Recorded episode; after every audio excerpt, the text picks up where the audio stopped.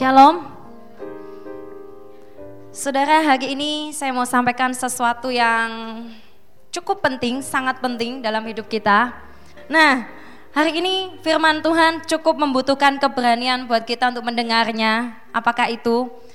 Saya percaya saudara, saya rasakan hari ini Tuhan rindu untuk menjamah setiap kita. Saya rasakan dalam roh saya, Tuhan rindu sekali untuk menyembuhkan setiap hati-hati yang terluka di tempat ini. Tuhan rindu mengasihi, memeluk kita, memulihkan hati kita yang terluka, melembutkan hati kita yang keras. Mari sama-sama kita siapkan hati kita. Siapa yang mau dengar firman Tuhan ini? Siapa yang butuh dipulihkan angkat tangan? Yang mau diubah angkat tangan? Amin. Ini perlu keberanian khusus. Kalau kalian tidak tahan mendengarnya, silahkan keluar sekarang gitu ya.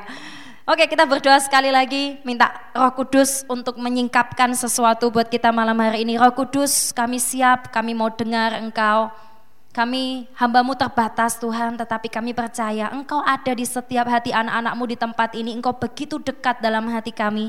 Biar roh kudus Engkau yang singkapkan apa yang terselubung dalam hidup kami. Apa yang masih jahat dalam hidup kami Tuhan. Engkau bongkar setiap kami malam hari ini Tuhan. Kami siap menerima apa yang Kau mau dalam hidup kami. Tuhan berikan kami telinga seorang murid, hati seorang hamba, punggung yang kami sediakan untuk dipukul dan dihajar. Supaya kami semakin semakin disempurnakan seperti engkau. Kami mau buka hati kami. Saudara, mari buka setiap hati kita untuk roh kudus boleh bekerja malam hari ini. Di dalam nama Tuhan Yesus Kristus yang siap katakan amin. Saudara, hari ini kita mau bahas tentang satu rahasia firman Tuhan. Di mana bagaimana kita bisa menggenapi rencana Tuhan yang sempurna tetapi bukan seperti yang sudah diceritakan sebelum-sebelumnya ya. Wah, kita harus doa puasa. Oh, kita harus jadi orang yang luar biasa ya. Kalau kemarin di Pro M ya, kita ada rumusnya yaitu be do dan have ya. Itu yang benar. Yaitu kamu harus merasa sebagai orang benar melakukan perbuatan benar dan kamu akan memiliki kebenaran itu bukan kebalik. Nah itu yang terjadi. Kalau sahabat percaya kita semua orang diurapi Tuhan. Angkat tangan. Amin kalau begitu lakukanlah pekerjaan-pekerjaan seperti orang yang diurapi Tuhan. Pekerjaan orang yang diurapi Tuhan itu seperti apa? Ya kalian harus rajin berdoa betul-betul ya. Kemudian ketika ada orang yang sakit engkau berani mendoakan. Amin. Ya, kalian harus bertindak seperti orang yang diurapi. Jangan kebalik. Aku harus lakukan semua dulu rajin ke gereja dulu. Aku harus melakukan perbuatan-perbuatan ini barulah aku diurapi. Itu salah. Ini ini awal saja ya. Tapi bukan itu yang mau saya sampaikan. Seperti ini saudara, bagaimana kita menggenapi rencana Tuhan yang sempurna. Ingat, masih ingat ketika awal kita berjumpa dengan Tuhan? Cinta mula-mula kita, masih ingat semuanya? Saya masih sangat mengingatnya. Dan ketika perjalanan mulai panjang saudara, kita menemukan bahwa diri kita ternyata bisa juga jatuh, bisa juga down ya turun begitu ya. Wah setelah naik puncak ke gunung turun lagi gitu ya. Nanti waktu retreat SOW naik lagi ke puncak gunung. Betul memang gunung ya di sana ya. Nanti setelah pulang ke Surabaya turun lagi. Oke kalau gitu tinggallah di gunung terus ya supaya roh kalian naik terus. Itu yang terjadi saudara seperti biasa. Tetapi sebetulnya itu bukan down tetapi sebetulnya Tuhan tuh mau membawa kita kepada kedewasaan, ke tingkat-tingkat yang lebih tinggi. Sayangnya orang Kristen, anak-anak Tuhan banyak yang tidak tahu rahasia ini. Saya mau singkapkan ada empat rahasia, saudara. Satu tingkatan, kalian bisa catat baik-baik. Setiap pelajaran dalam hidup kita, dalam kerohanian kita, perjalanan kita iring Tuhan, itu seperti mutiara-mutiara yang tersembunyi. Perhatikan kata-kata saya dalam hidup rohani Tuhan itu luar biasa. Dia tidak sediakan gini ya, ketika kita percaya Yesus di depan kita disediakan segudang mutiara. Ini milikmu, tidak. Tapi dia ingin kita temukan mutiara-mutiara kecil-kecil itu dalam setiap kehidupan kita. Ya, saya ketika saya diproses Tuhan, saudara, selama empat tahun ini, lima tahun ya, sebelum saya lulus 2004, ya sampai sekarang berapa 2008 ya empat tahunan saya diproses Tuhan masalah heart Aduh, hati saudara ya, ini paling susah kalau masalah hati ya. Kalau masalah lainnya boleh lah, tapi kalau sudah masalah hati itu sakitnya minta ampun saudara. Dan itu saya alami saudara. Dan akhirnya saya mulai belajar setahap demi setahap. Oh kalau terjadi seperti ini, maksudnya Tuhan seperti ini. Saya ngambek, saya marah, saya pergi dari Tuhan, saya mau lari. Saya temukan akhirnya setelah saya selesai, saya temukan satu mutiara. Seperti tadi ya, ketika kita berikan sesuatu, kita taat, kita mau e, menyerahkan hak kita, tiba-tiba Bapak kita datang. Nih, seperti Ari tadi bilang, nih tak kasih kalung, dikasih mutiara satu asik gitu ya senang ya kalau dapat mutiara tapi prosesnya sakit saudara mutiara oke okay, kita dapat dan ketika kita kumpulkan itu per waktu saudara, waktu demi waktu, kita akan jadi orang yang kaya rohani. Kenapa orang yang ikut Tuhan ada orang yang sama-sama ikut Tuhan ya? Lima tahun. Ari dengan Felix, sama-sama ikut Tuhan lima tahun. Sama-sama masih bayi lucu bertobatnya sama dibaptisnya bareng gitu ya kemudian tidurnya waktu retet juga bareng wah ke mana-mana bareng ke sekolah minggu bareng gitu ya kemudian ke gereja pun selalu bareng kayak kembar gitu ya Kalian ini coba saja percobaan seperti itu ya. Sama semua. WL-nya Ari, nanti Felix juga begitu ya. Dia besok minggunya WL. Oh sama, semua pelayanannya sama. Luar biasa. Penuh talenta, penuh karisma gitu ya kan. Nah, tapi setelah lima tahun, mungkin dalam pelayanannya kelihatannya sama. Oh dia bisa talenta ini, ini, ini. Tapi ada yang membedakan. Satunya kaya rohani, satunya tidak kaya rohani. Kaya rohani itu seperti ini itu akan terlihat dari sikapmu saudara. Ketika ada temanmu yang senggol kamu, dia jengkelin kamu di kampus, di kerjaan, sikapmu bagaimana? Kita marah atau kita dalam hati kita seperti es gitu ya ditaruh di dada kita. Nah apa-apa Tuhan, Tuhan tuh baik, nggak apa-apa. Oke, kalau kamu tidak mau kerjain, mana tugasnya? Jadi kau kerjain semua gitu ya dengan senyum gitu ya wah luar biasa ya wah si Felix seperti itu si Ari ketika disenggol gitu ya aduh gimana sih ini oh ngomel ya ngomel Kemudian ketika Tuhan minta sesuatu, mereka semua bertumbuh dewasa, mereka punya pacar.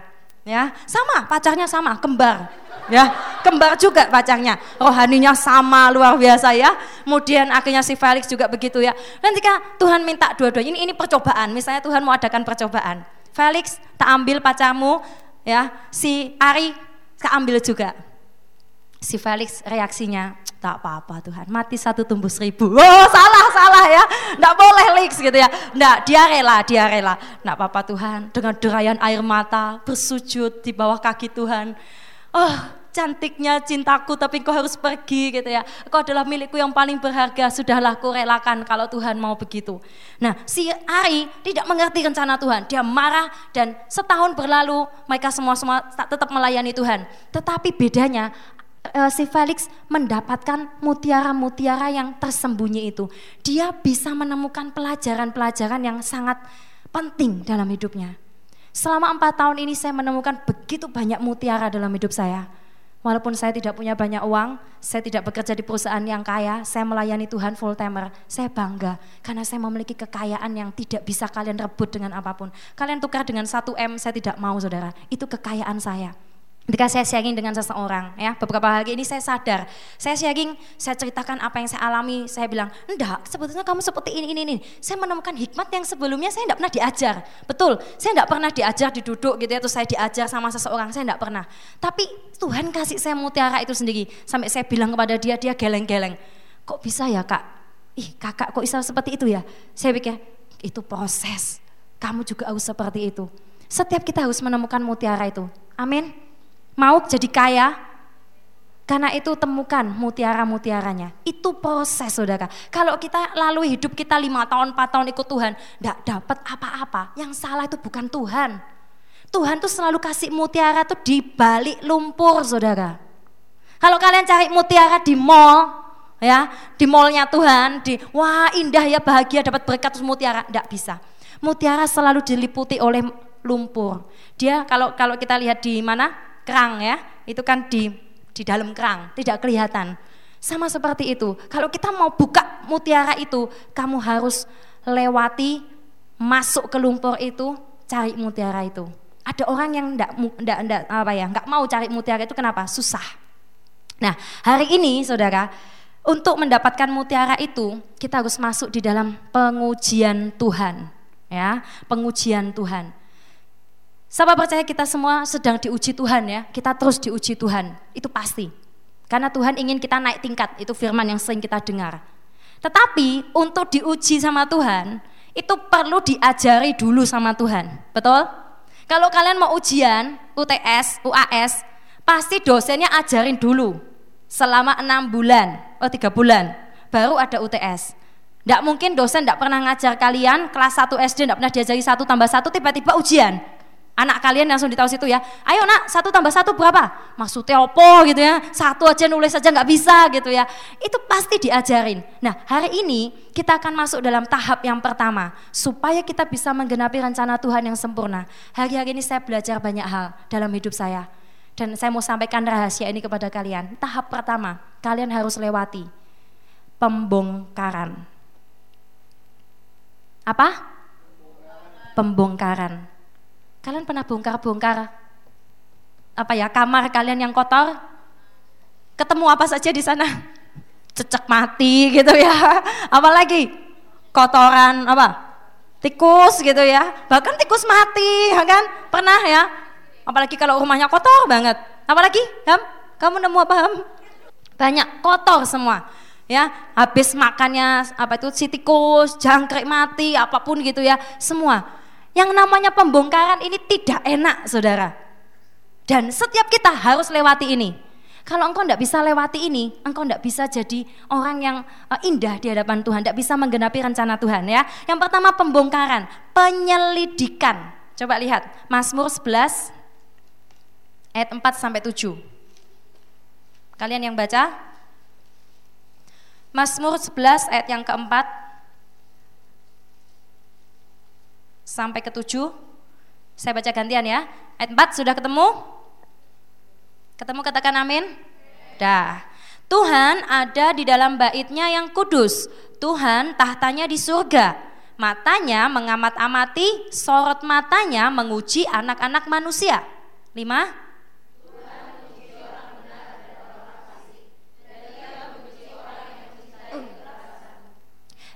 Aku ya, saatnya aku yang menghujani orang-orang fasik dengan arang berapi dan belerang, angin yang menghanguskan. Itulah isi piala mereka.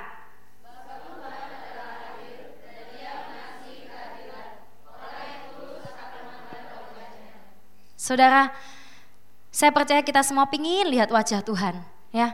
Tapi orang yang tidak tulus hatinya tidak bisa memandang Tuhan. Hari ini kita bicara tentang tahap yang pertama, pembongkaran penyelidikan. Saya tidak pernah diselidiki sama orang. Siapa di sini yang pernah diselidiki sama orang? Kalian misalnya mau jadian dengan seseorang ya, kalian diselidiki. Ini cewek asal mana gitu ya, misalnya calon mertua saya ya, nyelidiki saya gitu ya, mengintai di depan kos saya gitu, topong gitu ya. Oh ini kalau jam berapa pulangnya, kemudian dia keluar sama cowok siapa, temannya dengan siapa, diikuti kalau pelayanan gimana. Wah kalau perlu ya, gaya hidupnya kalau makan gimana kakinya sopan atau ke atas gitu ya. Kan diintip ini gitu ya. Nah itu penyelidikan, nggak enak diselidiki itu ya setiap kita pasti tidak suka diselidiki. Kadang aja kita punya privasi ya, Ari ya. Kadang main game di rumah, tidak ada orang yang lihat. Buka internet, tidak ada yang lihat. Ya kan? Bahkan ketika kalian kalau di warnet, ya cowok-cowok, tidak ada yang lihat. Buka-buka ah. Coba kalau ada CFV di sebelahnya main internet. Halo Felix, oh dia takut, dedek gitu ya. Wah jangan-jangan ketahuan. Diselidiki itu tidak enak saudara tapi ini tahap yang pertama, matanya itu menyelidiki kita, sorot matanya saja. Ya. Ri. Nah, dengan matanya saja dia menyelidiki sesuatu, Saudara. Ini Tuhan. Nah, ini tidak enak, tetapi kita harus lalui ya. Mazmur 139 ayat yang pertama. Tuhan, engkau menyelidiki dan mengenal aku. Ayat dua, engkau mengetahui kalau aku duduk atau berdiri, engkau mengetahui, engkau mengerti pikiranku dari jauh. Engkau memeriksa aku kalau aku berjalan dan eh, aku berjalan dan berbaring. Segala jalanku kau maklumi. Sebelum lidahku mengeluarkan perkataan, sesungguhnya semuanya kau ketahui ya Tuhan. Dari belakang, dari depan kau mengurung aku dan engkau menaruh tanganmu ke atasku. Lihat Tuhan itu mengenal kita apa adanya Sak jelek-jeleknya kita kita tutup-tutupi, tidak bisa. Tuhan selalu selidiki. Dan yang pertama ini saudara, ada dua reaksi yang akan kita lakukan. Yang pertama, ketika Tuhan selidiki kita, tujuannya apa? Menunjukkan siapa diri kita sebetulnya. Dulu ketika uh, saya merasa saya sudah rohani, ketika Tuhan bawa saya masuk ke tahap yang pertama ini saudara, untuk saya lebih dewasa, saya menolak, saya sangat menolak. Saya berpikir, Tuhan, aku bukan orang yang kurang kasih sayang kok. Tapi ternyata saya suka menuntut orang lain. Kalau orang lain itu tidak sama seperti yang aku mau, aku tuntut dia. Ya, tapi sekarang tidak. Saya tidak menuntut mereka. Sesuatu berubah, saudara. Dulu saya suka hakimi orang lain. Ketika kalian dosa, saya suka hakimi kalian. Tetapi beda. Karena apa? Proses ini. Tapi pertama saya tolak sekali. Tuhan akhirnya bilang, Vi kamu tuh sebetulnya masih jelek. Wah, saya tidak bisa terima ada dua reaksi. Yang pertama, penolakan. Ya. Ini reaksi pertama kita ketika kita diselidiki Tuhan, kita akan menolak. Ketika kita, saudara, ini saya hubungkan dengan yang namanya roh kehancuran hati ya. Tadi saya sharing pada anak-anak saya rohani juga. Saya baca buku saudara tentang kuasa kehancuran hati. Saya kaitkan dengan ini. Kalian pernah tiba-tiba hati kalian hancur dan kalian merasa bahwa kalian ini orang yang berdosa? Pernah enggak? Tanpa roh kehancuran hati tidak ada kebangunan rohani. Kalian tahu ya, yang terjadi kebangunan-kebangunan rohani itu selalu diikuti yang pertama kehancuran hati. Mereka tiba-tiba di bar, di diskotik, tiba-tiba nangis bersujud. Tuhan aku ini berdosa. Itu kenapa? Roh kudus jamah hati mereka. Hati mereka hancur. Ketika saya uh, dekat dengan Tuhan, saya dosa sedikit aja gitu ya, melukai hati Tuhan sedikit aja, saya sudah nangis saudara. Ya, Sampai sekarang pun sering saya lakukan itu.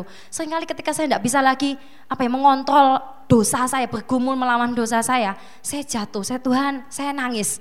Dan itu yang namanya kehancuran hati. Tetapi ketika kehancuran hati ini suka menyelidiki kita, sering kali kalau kita diselidiki, kita akan hancur, saudara. Kenapa? Karena kebukti siapa diri kita. Ada orang-orang di tempat ini yang masih mengakui bahwa, C, saya ini tidak punya sakit hati kok masih ada? Mungkin kalau sudah beres jangan terintimidasi. Beda ya. Nanti ada bedanya antara intimidasi dan penyelidikan Tuhan. Kalau penyelidikan Tuhan, roh kehancuran hati ini saudara, dia tidak suka memaksa. Tapi kalau dari iblis, intimidasi, dia tuh akan memerongrong pikiranmu sampai pikiranmu tuh kayak orang gila. Ada pikiran ini, pikiran ini, pikiran ini, sampai kamu rasa aduh pusing gitu. Ini pikiran dari mana? Seperti itu setan. Tapi kalau Tuhan, enggak. Tuhan itu selalu lembut kalau menyelidiki. Tidak seperti mertua saya tadi, calon mertua saya. Ya, saya harap tidak punya mertua seperti itu. Ya, tidak seperti itu. Dia tidak merongrong saya, memaksa ingin melihat saya gitu ya. Tapi si si kehancuran hati Roh Kudus yang begitu lembut ini, begitu manis, dia itu tidak pernah menyelidiki dengan dengan paksaan. Misalnya saya sedang menyelidiki Ari. Saya akan berdiri, Ari melakukan apa pun dilihat gitu ya. Kemudian si uh, roh ini, roh kudus ini akan berkata, Ri, bolehkah aku bicara? Bolehkah aku mengatakan sesuatu. Kalau Ari bilang tidak, dia tidak akan bilang. Itu hebatnya Roh Kudus. Dia pribadi yang begitu lembut, dia tidak suka paksa-paksa. Ya, tetapi ketika engkau mau buka hatimu sedikit aja, Ari bilang, baiklah, kamu mau ngomong apa?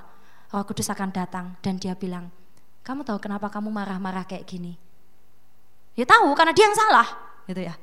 Terus Roh Kudus bilang, enggak, tapi karena kamu masih punya luka, kamu masih ingat dengan perlakuan papamu. Diingatkan, sakit nggak diingatkan itu? Diselidiki itu sakit, ay kembali berkobar-kobar gitu ya hatinya. Oh dasar memang papaku tuh yang salah berarti gitu ya. Dia bergumul lagi, bergumul lagi. Dan itu penyelidikan. Reaksi yang pertama kita bisa tolak. Dengan cara apa? Kekerasan hati. Saya sering kali saudara, ketika ya saya sudah mulai down tadi yang kalian sebut sebagai down hati saya sudah capek. Saya capek untuk bangkit. Saya capek untuk untuk disentuh Tuhan lagi. Sentuhan Tuhan itu harus setiap hari, saudara. Kalau kalian merasa bahwa cukup ketika di gereja saja kalian disentuh, salah besar. Tuhan bisa sentuh kalian di mana pun. Di sepeda motor, di mobil, di mall, di kuliah, Tuhan bisa sentuh. Dan ketika kalian membatasi ini, hati kalian akan semakin keras Pernah satu kali Tuhan mau sentuh saya berkali-kali bahkan, bukan sekali saja. Tuhan saya tahu mengalami ini ya susah ya. Ketika Tuhan sentuh saya, saya bilang, enggak Tuhan jangan, jangan pergi sana. Aku sudah capek. Ketika saya tahu kalau saya sudah disentuh Tuhan, saya pasti akan langsung hancur saudara, hancur, remuk. Hati saya akan remuk dan saya akan nangis, saya akan betul-betul apa ya, kayak orang yang lemah dan saya tidak mau terlihat lemah. Dan itu yang terjadi, saya tolak karena kesombongan saya. Tapi ini penting, kalau kalian tidak lewati yang namanya permukaan, semua hamba-hamba Tuhan di Alkitab, kalian tahu Musa, Yohan, uh, siapa lagi Yusuf, Daud, Paulus, Petrus, Yesus, itu semua mengalami permukaan. Dan ketika mereka masuk dalam jalan yang begitu remuk, jalan yang begitu tidak enak, jalan kesunyian, mereka begitu diangkat sama Tuhan.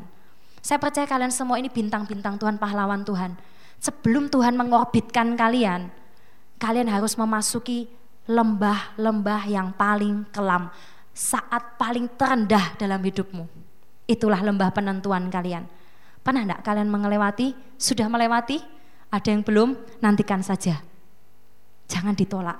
Yang sudah melewati, puji Tuhan kalian masih bisa berdiri di sini. Saya pernah melewati lembah yang paling terendah dalam hidup saya.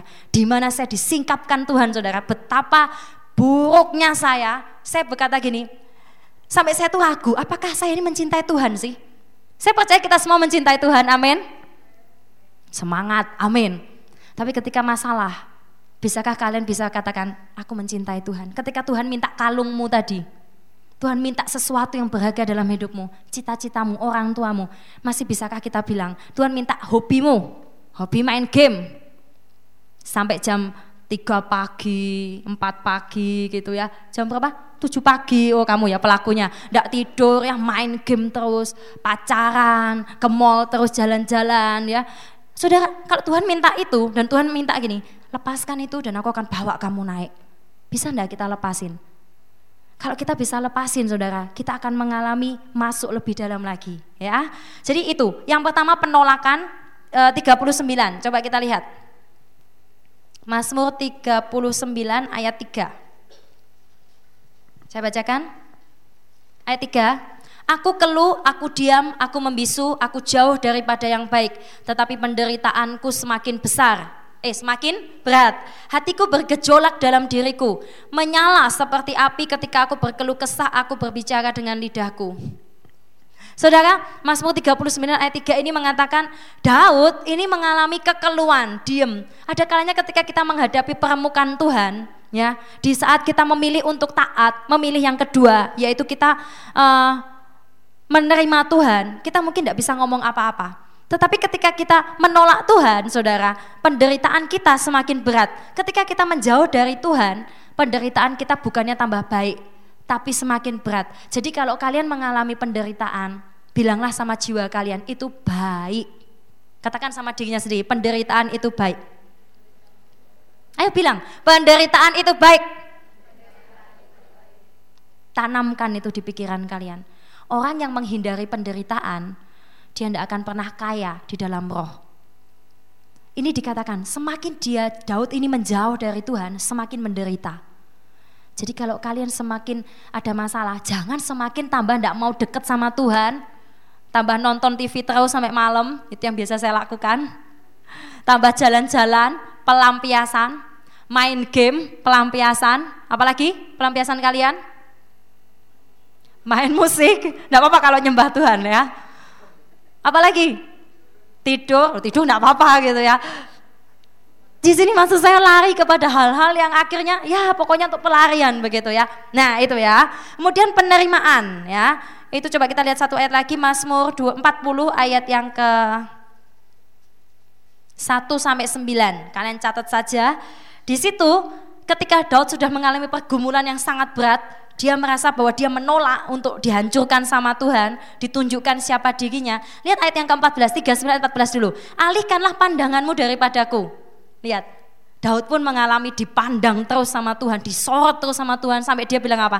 Mas lah Tuhan ojo mandang-mandang aku lah, ojo nyelidiki aku terus. Biarkan aku bersuka cita sebentar lah gitu ya. Tapi ayat uh, pasal 40 kalau kalian baca, Daud akhirnya menerima pembentukan Tuhan. Dia akhirnya tahu sadar betul ya. Sampai dia bilang dia memberikan nyanyian baru. Berbahagialah orang yang percaya kepada Tuhan. Dia menerima. Proses yang kedua adalah tersingkap siapa diri kita sebetulnya. Setelah proses penyelidikan Tuhan kita akan melihat dikasih kaca besar sama Tuhan, sama Roh Kudus. Ini loh. Dan ternyata kita yang menyebut diri kita cinta Tuhan, sebetulnya akhirnya kita ragu. Kok aku suka nyakitin Tuhan ya? Kalau aku cinta Tuhan, apa pun yang Tuhan minta seharusnya aku kasih. Tapi kenapa aku tidak bisa? Kita mulai ragu, siapa diri kita sebetulnya sih? Apakah aku ini mencintai Tuhan? Ini penting saudara, ini cukup dalam, semoga kalian bisa tangkep ini. Dan ketika kita tahu ya, tersingkap siapa diri kita sebetulnya, ternyata masih ada luka. Kadang orang yang sudah diangkat Tuhan duluan tanpa melalui proses ini, banyak hamba-hamba Tuhan diangkat ya tanpa melalui proses keempat ini, mereka akan jadi hamba Tuhan yang suka menghakimi. Dan Tuhan tidak mau itu terjadi di gereja ini. Karena gereja ini dipanggil untuk kegerakan pemurnian.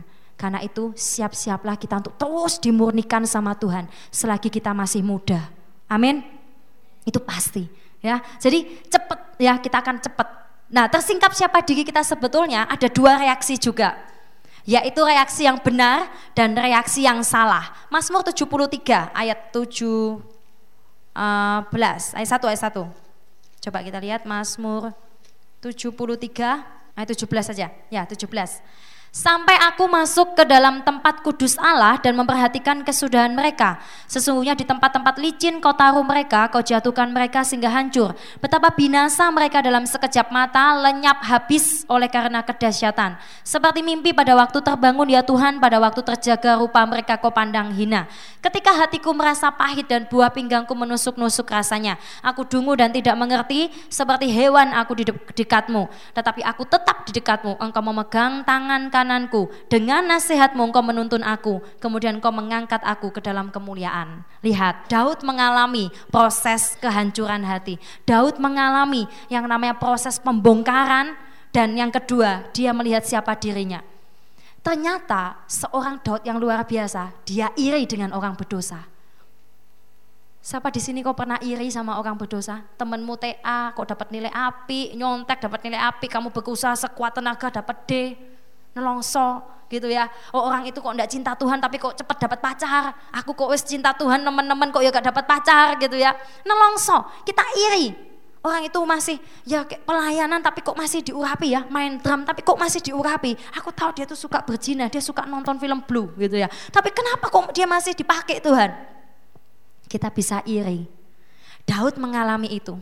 Dia iri banget sampai akhirnya tiba-tiba dia disingkapkan oleh Tuhan, diselidiki dan tiba-tiba dia sadar dia sudah mau jatuh, Saudara. Dia sudah di ujung jurang. Dan dia berkata, "Aku sedikit lagi aku sudah jatuh." Dia tidak sadar. Hati-hati dengan pikiranmu. Ketika pikiranmu bukan pikiran Tuhan lagi, kamu tuh sedang ada di sedikit lagi masuk ke jurang. Puji Tuhan, akhirnya dia sadar, lalu dia masuk ke tempat kudus Allah, Lalu dia memperhatikan Tuhan tunjukkan. Ini loh diselidiki lagi. Ini loh ke orang fasik itu akan hancur. Percaya Tuhan itu adil. Tuhan tidak membiarkan orang benar. Tapi si Daud masih tidak mengerti.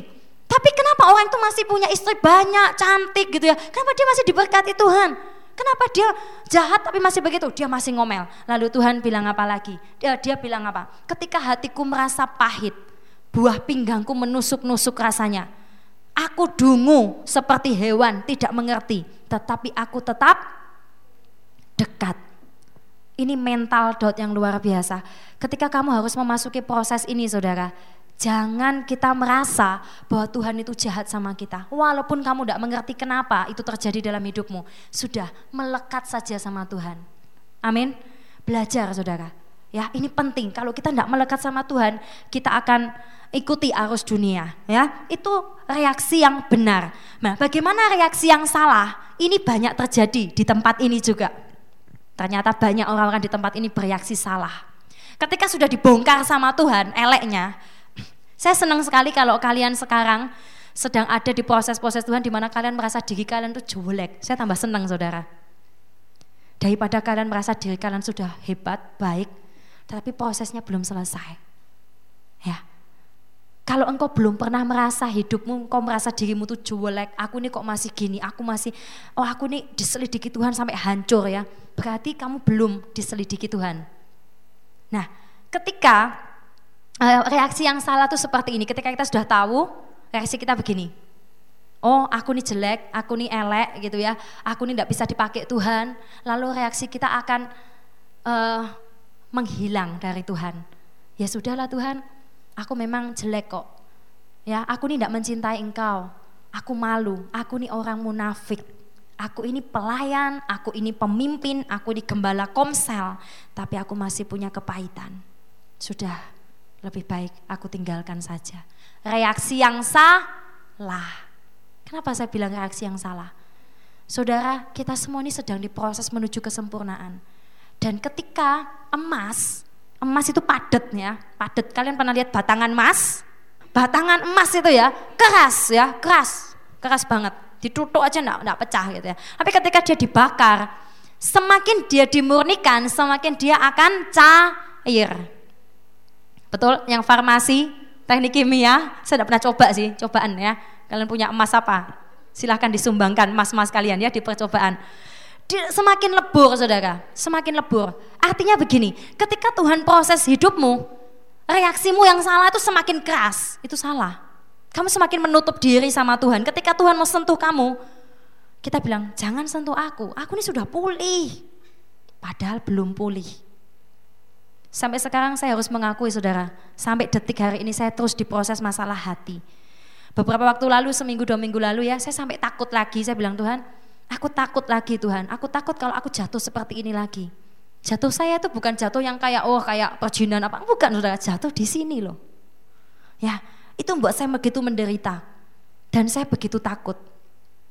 Saya takut sekali untuk jatuh lagi. Tapi apa pun yang terjadi, saya tahu lengan tangan Tuhan yang kuat itu selalu menopang kita ketika kita capek. Amin.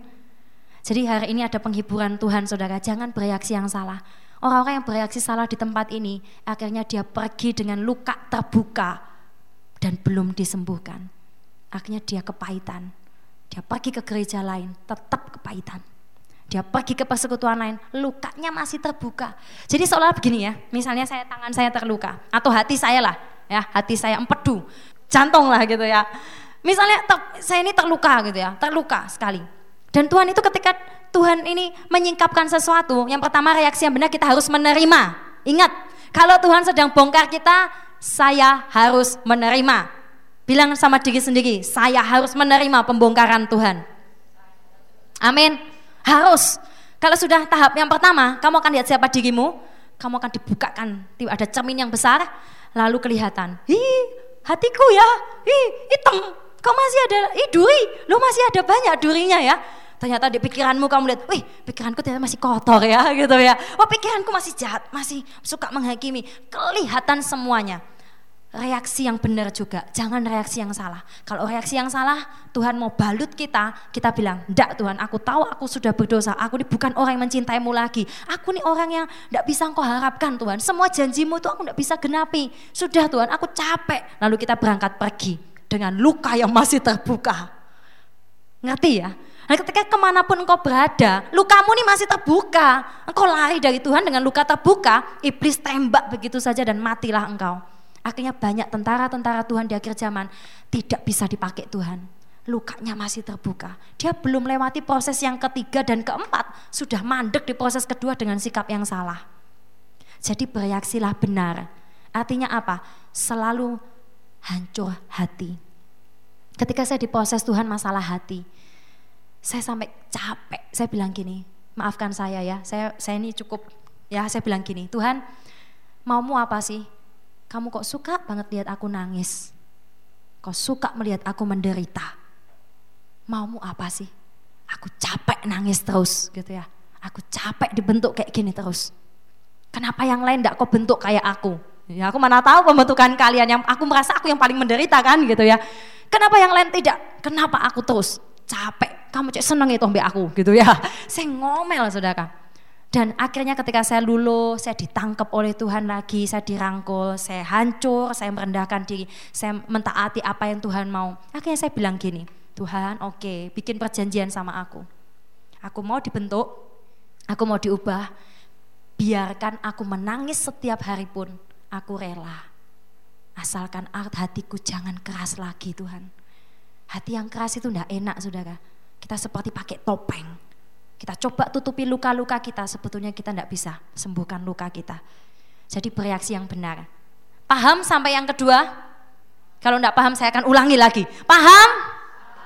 Ketiga, setelah kita bereaksi dengan benar, ya seperti hewan tadi bahkan eh, Daud bilang aku seperti hewan dungu tidak mengerti, tapi aku tetap dekat, ya itu reaksi yang benar, tetap melekat, tetap mau hancur merendahkan diri, walaupun kamu harus nangis, jangan takut disentuh sama Tuhan. Ada orang-orang yang eh, ketika lukanya begitu dalam ya masa kecilnya disentuh tuh takut. Kenapa? Takut untuk luka, sakit. Nah, jangan. Setelah itu yang ketiga akan timbul pengertian baru. Mazmur 139. Ketika kita sudah dibongkar, kita bereaksi yang benar, maka yang timbul adalah pengertian baru. Ayat yang ke-6, 139 ayat yang ke-6. Ya, Terlalu ajaib bagiku pengetahuan itu, terlalu tinggi, tidak sanggup aku mencapainya. Kita akan mencapai pengetahuan-pengetahuan yang baru. Dan itu akan membuat kita, wow, ternyata rahasia kerohanian itu tidak cuma sekedar datang ke gereja, belajar firman Tuhan, ikut komsel, enggak. Ada rahasia-rahasia begitu dalam. Saya mau berkata kepada engkau semua pemimpin-pemimpin gembala-gembala komsel. Kalau engkau tidak bisa temukan rahasia-rahasia ini dalam hidupmu, apa yang kau bagikan sama anak-anakmu? Kalau engkau bisa temukan rahasia-rahasia Allah, percayalah, engkau akan dicari begitu banyak orang. Orang dekat sama kamu tuh merasa nyaman.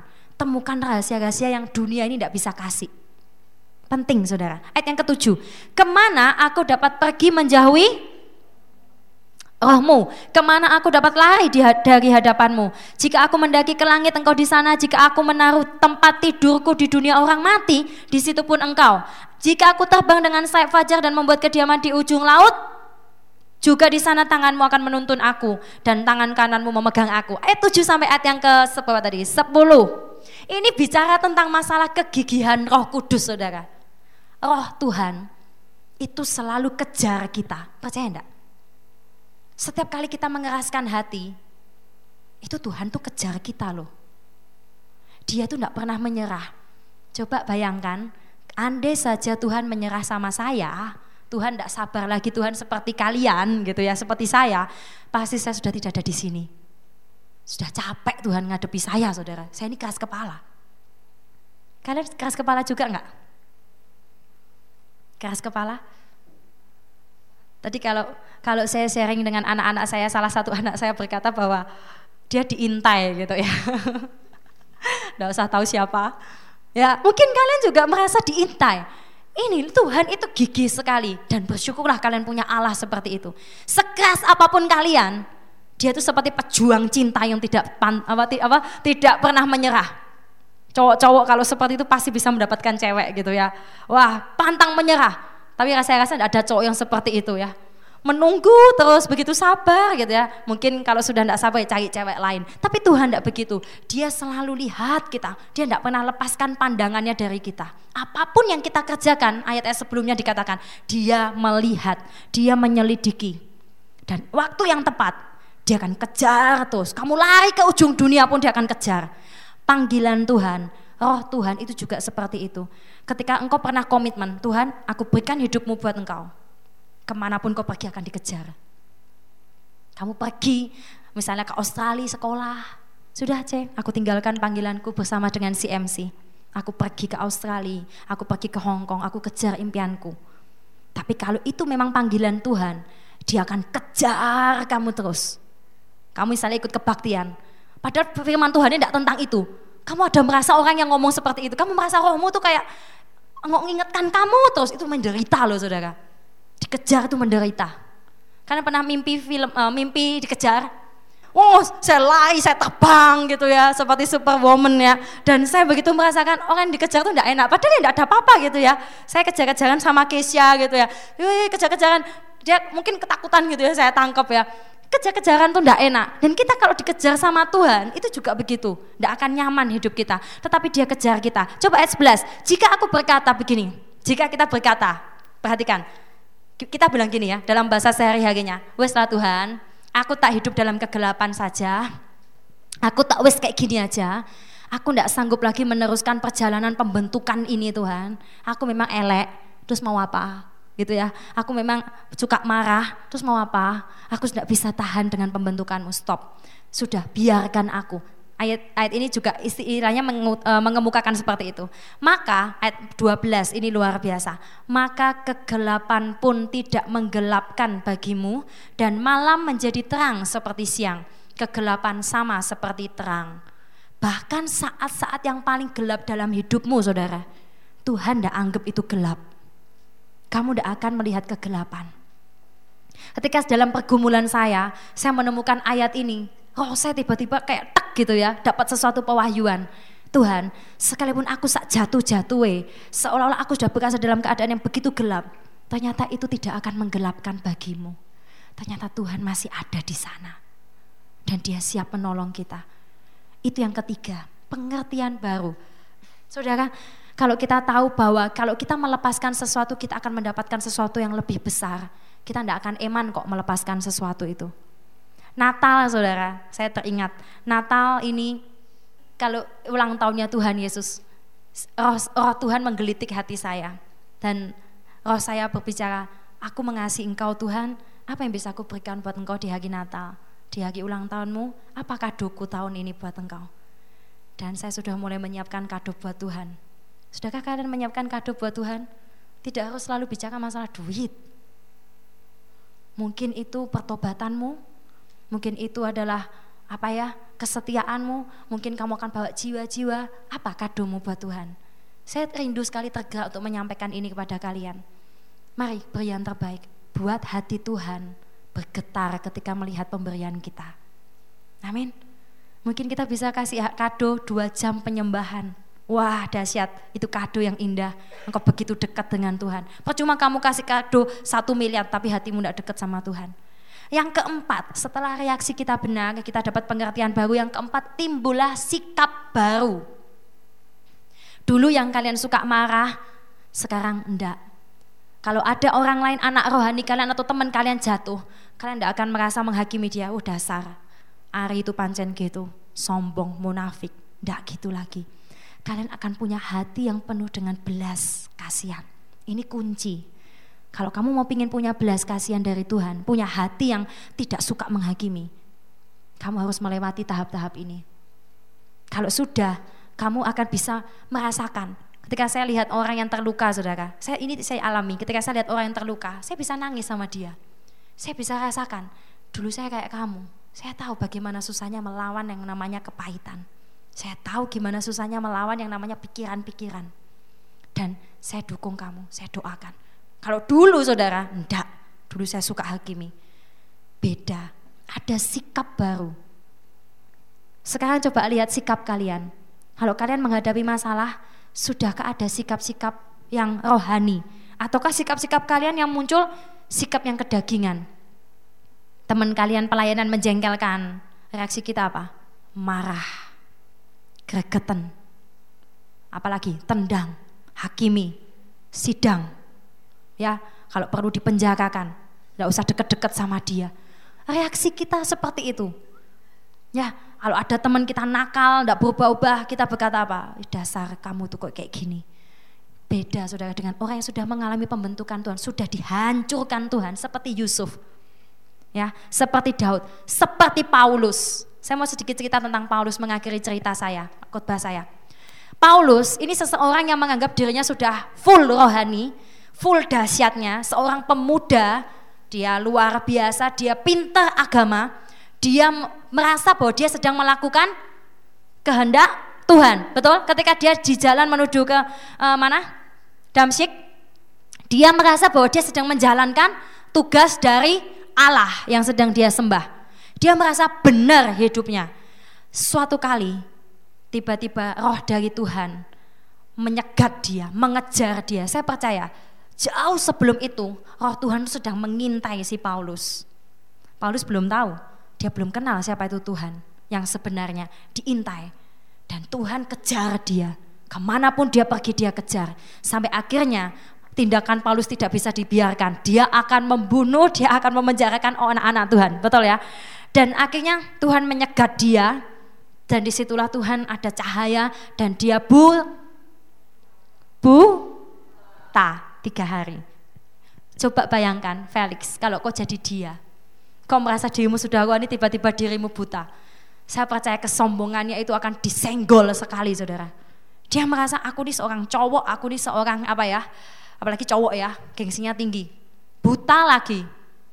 Ya, mau meraba-raba, mungkin saudara-saudaranya, pengawal-pengawalnya mau menolong dia, dia marah. Ini apa-apaan? Kenapa aku buta gitu ya? Siapa yang bikin aku buta gitu ya? Dia marah, dia kemudian masuk ke rumah.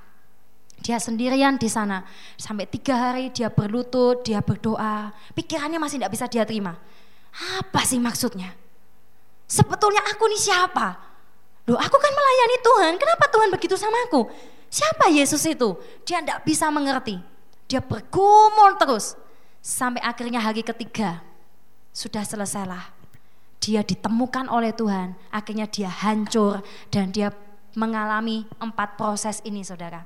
Dia diproses Tuhan tidak cepat loh ya. Dia diproses Tuhan ini butuh proses. Ketika dia tidak diterima oleh saudara-saudaranya. Bagaimana kalau kalian jadi dia? Seorang pembunuh, tiba-tiba kalian masuk untuk membela. Dia akan merasa, ah, makanya setelah dulu dia berkata begini, dulu yang kuanggap keuntungan sekarang kuanggap rugi. Sekarang dia menganggap bahwa aku ini orang yang paling celaka, aku ini orang yang paling jelek.